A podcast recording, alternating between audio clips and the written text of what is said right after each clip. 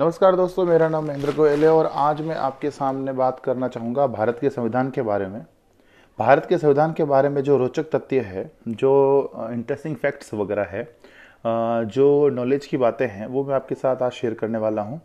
सो आइए शुरू करते हैं आज की आज का टॉपिक और आज का पॉडकास्ट। भारत का संविधान, देश में सबसे ऊंचा पद भारतीय संविधान का है। आ, सरकार, सुप्रीम कोर्ट, राष्ट्रपति, प्रधानमंत्री, कोई भी इससे ऊपर नहीं है।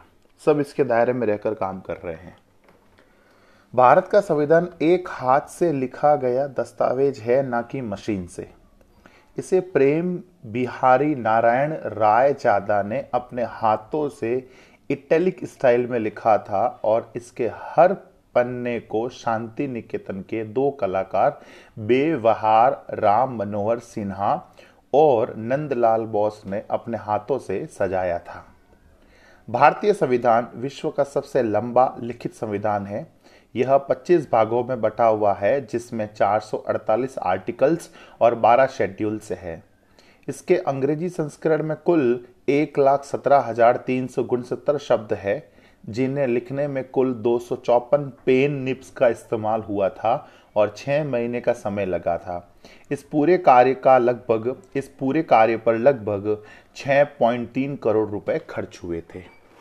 संविधान के अंग्रेजी और हिंदी संस्करण की असली कॉपी संसद भवन की लाइब्रेरी में हीलियम के बॉक्स में रखी हुई है। संविधान बनाने के लिए पहली सभा नौ दिसंबर उन्नीस सौ छियालीस को बैठी थी और इसे बनाने में दो साल ग्यारह महीने और अठारह दिन लगे थे।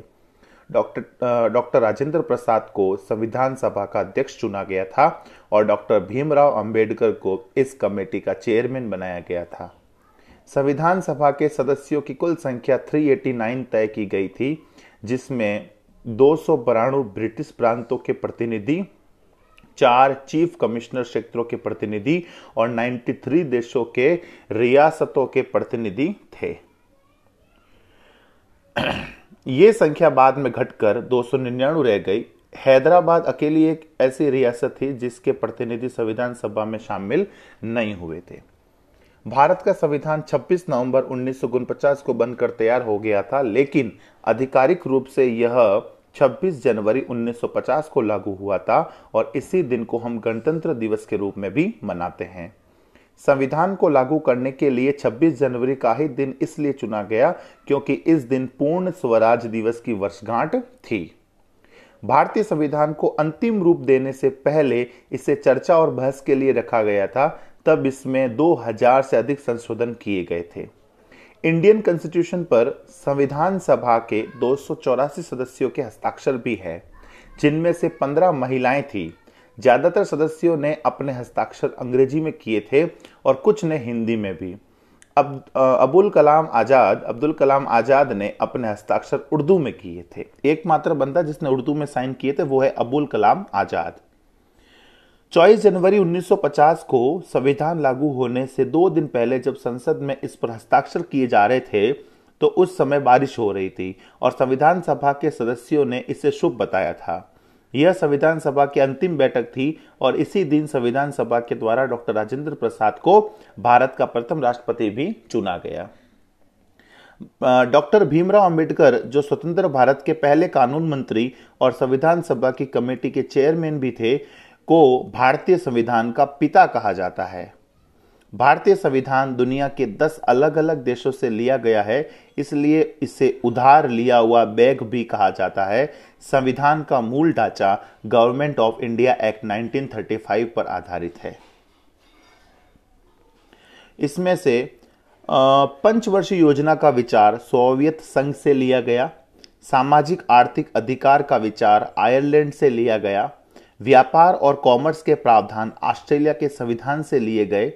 भारतीय संविधान में आपातकालीन प्रावधानों को जर्मनी से लिया गया। भारत में जिस कानून के तहत सुप्रीम कोर्ट काम करता है वो जापान से लिया गया। भारतीय संविधान की प्रस्तावना में लिबर्टी, इक्वलिटी एंड फ्रेटर्निटी शब्द फ्रांस क्रांति से प्रेरित है। फेडरल सिस्टम संघ राज्य के संघ और राज्य के रिश्ते और संघ राज्य के बीच पावर का बंटवारा कनाडा के संविधान से लिया गया है। भारतीय संविधान की प्रस्तावना अमेरिकी संविधान की प्रस्तावना से प्रेरित है। अमेरिकी संविधान की प्रस्तावना और भारतीय संविधान की प्रस्तावना दोनों ही वी द पीपल से शुरू होती है। भारतीय संविधान भारत के नागरिकों को वर्तमान में छह मौलिक अधिकार देता है जो अमेरिका के संविधान से लिए गए हैं। पहला है समानता का अधिकार, दूसरा स्वतंत्रता का अधिकार, तीसरा शोषण के विरुद्ध अधिकार, चौथा धर्म की स्वतंत्रता का अधिकार, पांचवा संस्कृति और शिक्षा संबंधी अधिकार, छठा संवैधानिक उपचारों का अधिकार और सातवां। दिलचस्प बात यह है कि शुरुआत में संपत्ति का अधिकार भी एक मौलिक अधिकार था। भारतीय संविधान के अनुच्छेद इकतीस में कहा गया था कि किसी भी इंसान को उसके संपत्ति से वंचित नहीं किया जा सकता, लेकिन संविधान के चौवालीसवें संशोधन उन्नीस सौ अठहत्तर में इस अधिकार को हटा दिया गया।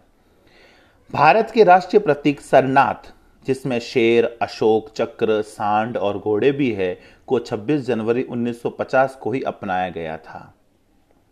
भारतीय संविधान की प्रस्तावना के अनुसार भारत एक संघीय, समाजवाद, धर्मनिरपेक्ष और लोकतांत्रिक गणराज्य है। समाजवाद शब्द को उन्नीस सौ छिहत्तर में बयालीसवें संशोधन के माध्यम से जोड़ा गया।